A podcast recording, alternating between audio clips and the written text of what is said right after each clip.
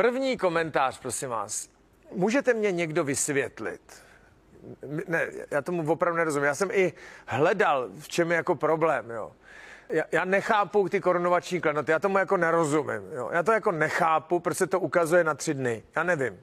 Já jsem viděl včera v televizi jako záběr z nějaký fronty, která, kde nějaký idiot z Pražského hradu, nějaký dement prostě ze zprávy Pražského hradu, říkal, my máme spočteno, prosím vás, že ta fronta tady od vstupu do katedrály svatého Víta, tady přes nějaký jířský náměstí a do Jižních zahrad nebo co, má mít 520 metrů.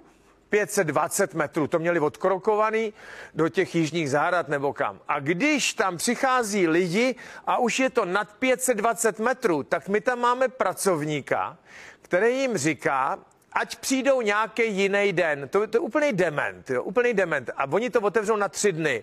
Takže ono druhý den, a nemůžete si to rezervovat, to nejde, jo. Takže Druhý den to máte jít zkusit, jestli náhodou tam, ta, jak mají tu čáru na těch 520 metrů, jestli se netrefíte před ní. Protože jinak máte přijít až ten další den a to už to tam nebude, ty korunovační klenoty. Protože nás, ty korunovační klenoty jsou tam furt, jo, ty jsou v té klanotnici, která má těch sedm klíčů. Jo. Jsou to, eh, je to koruna, žezlo a jabko.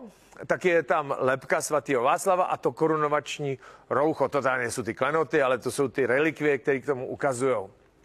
Ale jenom těm, kteří se vejdou do těch 520 metrů.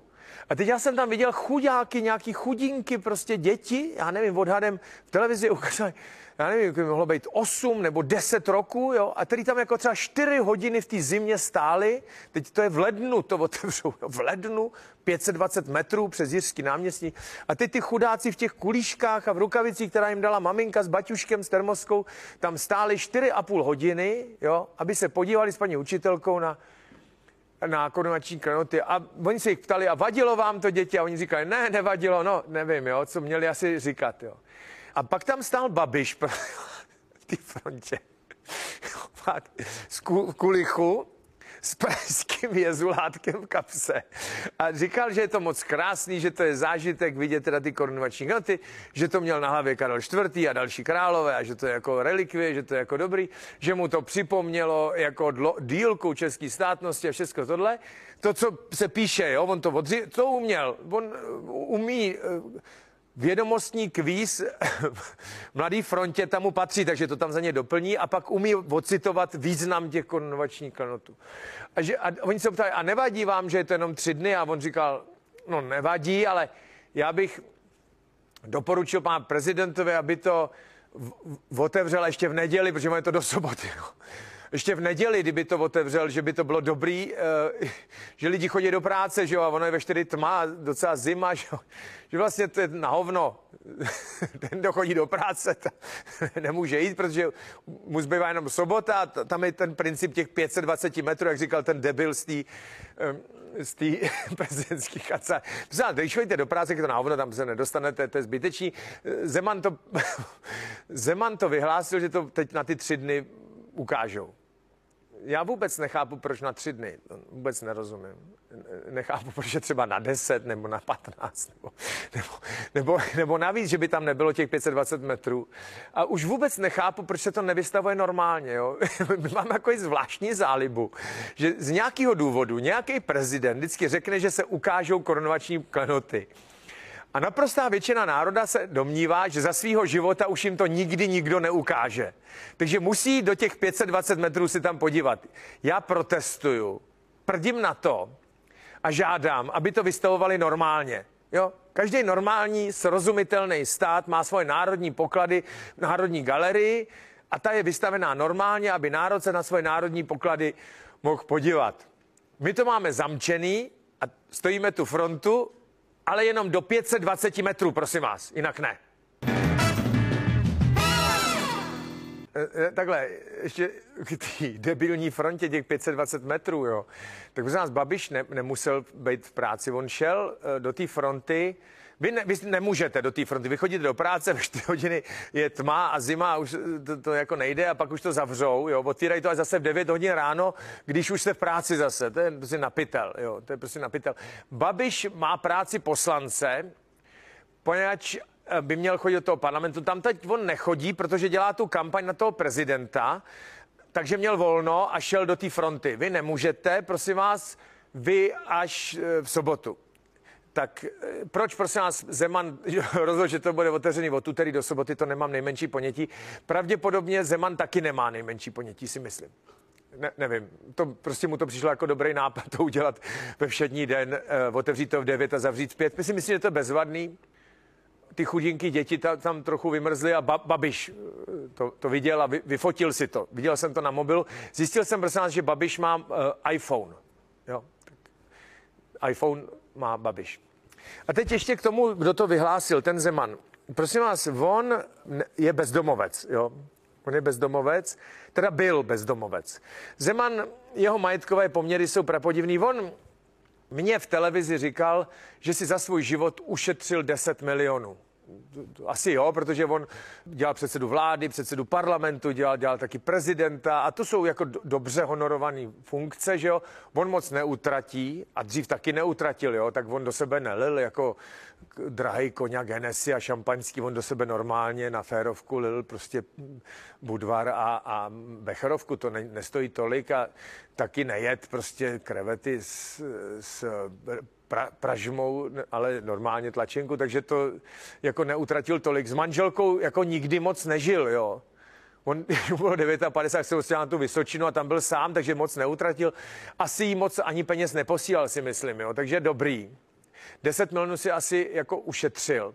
A nemá jako žádný byt. On, on měl nějak byt, myslím, v Kobylisích nebo někde, ale to už prý snad nějak nemá. Nebo tam bydlí ta dcera, kterou mají ta Kateřina, Mimochodem víte, že on má ještě syna jo, z prvního manželství Zeman.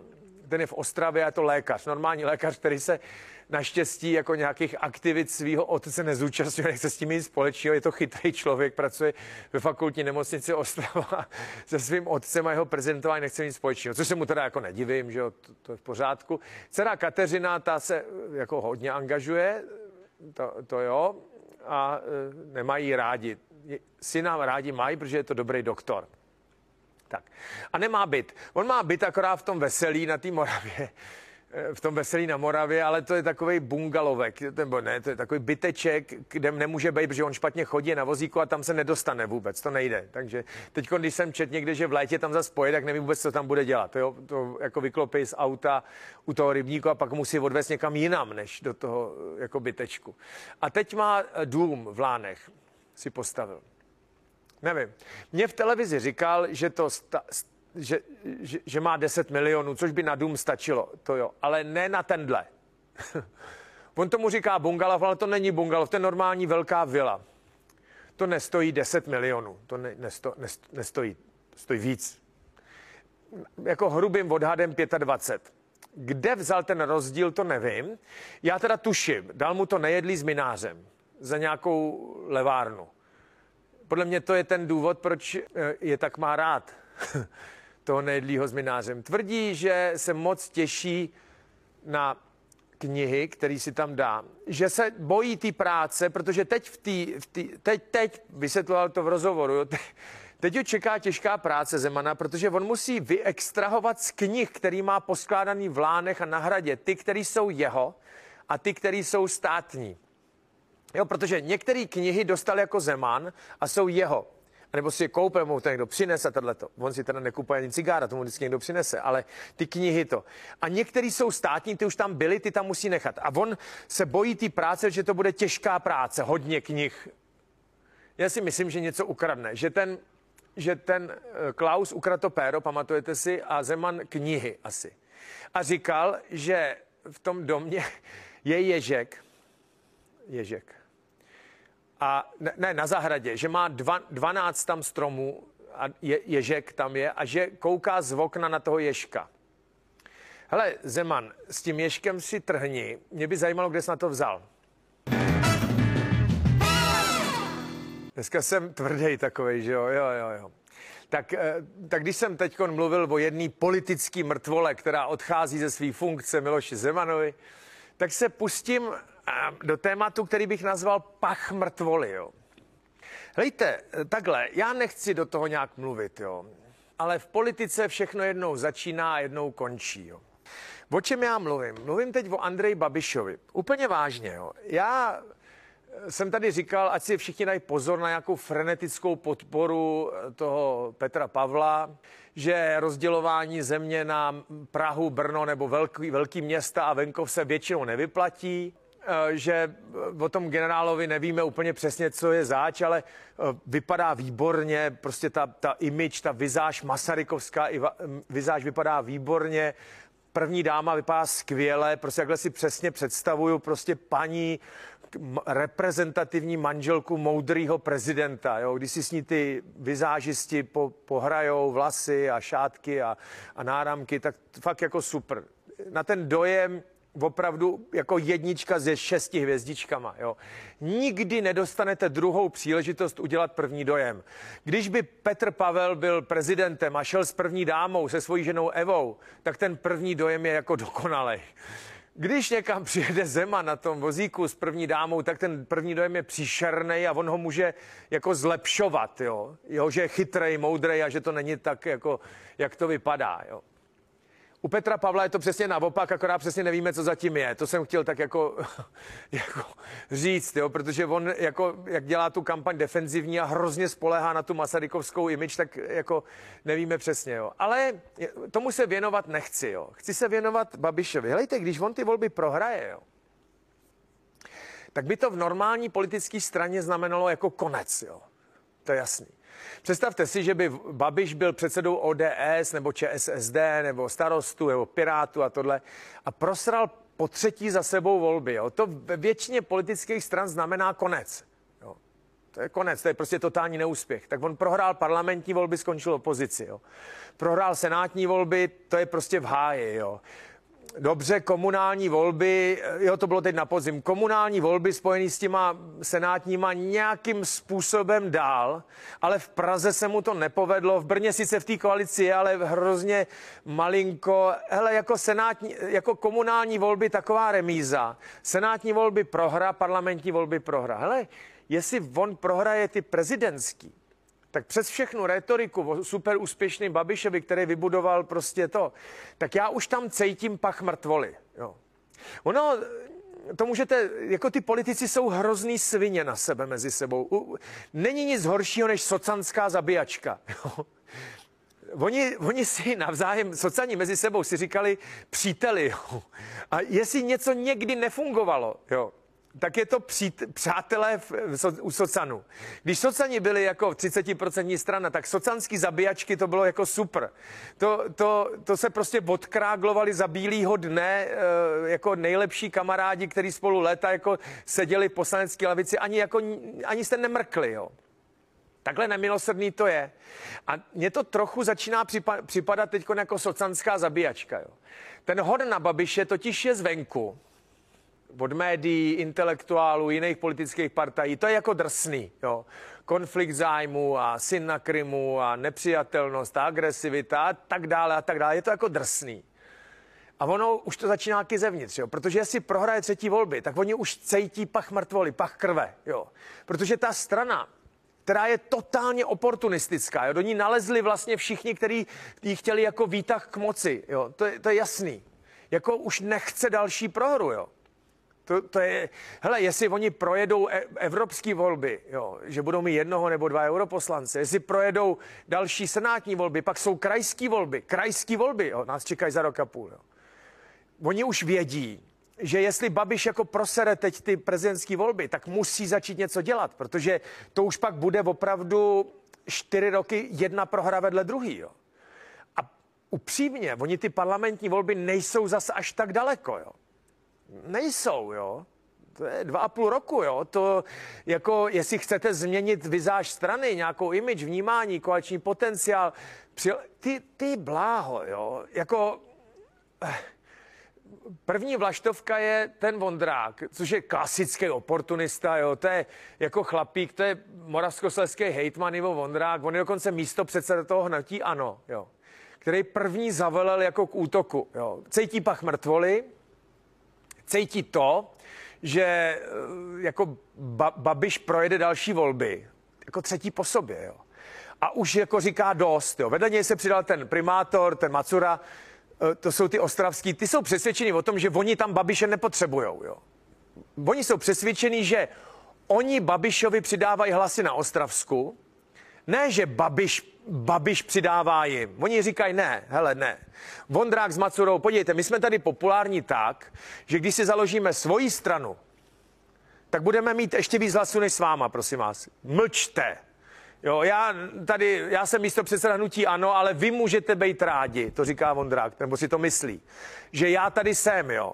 Protože kdybych já nebyl místo předseda vaší blbý strany, tak tady na Ostravsku získáte 3%. Já vám tady dělám ty výsledky. A teď tenhle ten Vondrák řekl, že Babiše volit nebude. Tomu se říká, že eh, Vondrák cítí pach mrtvoly. A co s tím může Babiš jako dělat, jo? No nic. Babiš teď může říkat, podívejte, vy mrtvoli. Já jsem v prvním kole prezidentské volby získal 2 miliony hlasů, jo? Vy mrtvoli. Vy všichni jste získali, včetně mě, v parlamentních volbách 1,5 milionu. Helejte vy mrtvoli. Vy to kazíte mě, debilové, jo? Já sám jsem získal 2 miliony hlasů a vy všichni dohromady, včetně mě, jste získali 1,5, jo? Takže ne, že já vám to kazím, vy to kazíte mě. A to, tohle takhle bude teď, jo. Oni se tam servou jak socani, uvidíte. Ještě si říkám, že možná jako to šampaňský u Fialu doma a tak už teď bouchá častěji, než, než bychom si přáli. Jestli pan premiér nebude trochu jako pod vlivem, Protože on musí jako cítit, že Babiš, jestli projede teď ty volby, jo, tak se opravdu blíží jako nezadržitelnému pádu, jo, kdy to hnutí ano se začne jako takhle rvát, jak, jak socani za paroubka. A ono se začne postupně jako drolit, jo. První z toho odpadne tady Vondrák z Macoru a tak. A dobře, no, tak to je takováhle věc. A teď se pojďme podívat na Danuši Nerudovou. Prosím vás, já teď nechci hodnotit její kampaň, jo. Ani moc nechci hodnotit, že moc nevysvětlila ty ty, ty, ty tituly na té Mendelově univerzitě, což ji asi uškodilo ze všeho nejvíc. A tady bych ji trochu bral i v ochranu, jo, protože tohleto s těma titulama, se dělá úplně na každé škole. Jo? Ona se opravdu provinila jenom tím, že se stala rektorkou v roce 2018. A a nechala to tam, jak to tam bylo, jo. Ne, že o tom nevěděla, samozřejmě o tom věděla, ale nechala to tak, jak to tam bylo udělané, jo. To si tam někdo prostě vymyslel, někdo z politiků z toho asi něco měl a ona to tam nechala běžet, jo, ten prodej těch titulů. Prý to bylo tak, že 25 tisíc euro to stálo dohromady toho zájemce a 20 tisíc nechala nějaká firma, která to jako zařizovala a 5 tisíc dostala ta škola kam to odplynulo z té firmy, to já samozřejmě nevím, ale myslím si, že to ne, nezůstalo jako nějak jako bez rozdělovníku, jo, jako, jako rozdělovník peněz, tak někam se to posouvalo. Ale to už je jedno, to, to, to nechme být, jo. Já, já se chci vrátit něčemu jinému. Helejte, Nanuše Nerudová se stala slavnou, když ji Jana Maláčová jmenovala jako předsedkyní komise pro spravedlivý důchody. To je jako bizarní, jako nějaký taková komise, kterou jmenovala ta Maláčová, to byla ta socanská ministrině práce a sociálních věcí Babišovo vládě. A ona tehdy tu vycházející hvězdu akademického prostředí z Brna Mendelovy univerzity jmenovala jako předsedkyni té eh, komise pro ty spravedlivé důchody. Já myslím, že Nerudová tehdy si musela připadat tak vyříkové vidění. Eh, nějakou profesorku účetnictví z fakulty eh, ekonomiky Mendelovy univerzity, akademický v Senát zvolil rektorkou, tak to je první společenský krok. A pak jezdila do Prahy na ministerstvo práce tam mudrovat nad eh, důchodovou reformou. To muselo vypadat jako, jako kariéra prostě snů, jo jako to, že Nerudová jako vyrostla z té socanské mafie, z těch zabíjaček vnitřních, to je jako jedna věc, protože tam jmenovala ta, ta Maláčová. Ta druhá věc ale to, to je to, co chci říct, jo. Ona, prosím vás, je jako ekonomka. Teď je hrozně populární a tu svoji popularitu postavila na mladých lidech.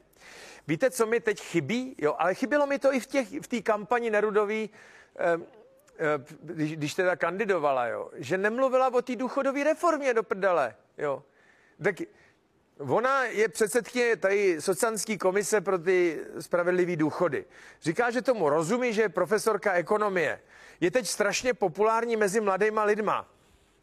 Princip té eh, důchodové reformy, která se musí udělat, jo, protože teď je to tak, že je tam jako průběžný systém, jo.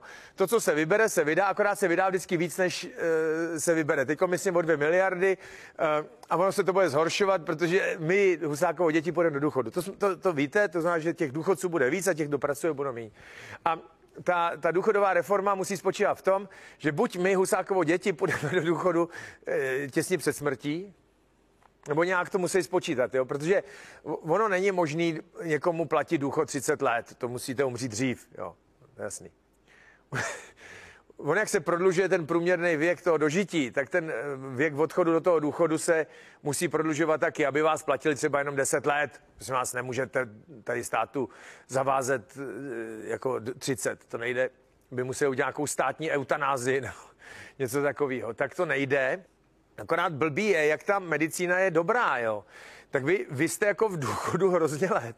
Dožijete se třeba 85, ale z toho 25 nejste zdravý, jo? což je na hovno, protože pracovat má zdravý člověk. Jo? Nemá smysl, abyste šel do důchodu 75, když posledních 10 let budete na neschopence. To chápete, to není, není úplně jako v pořádku.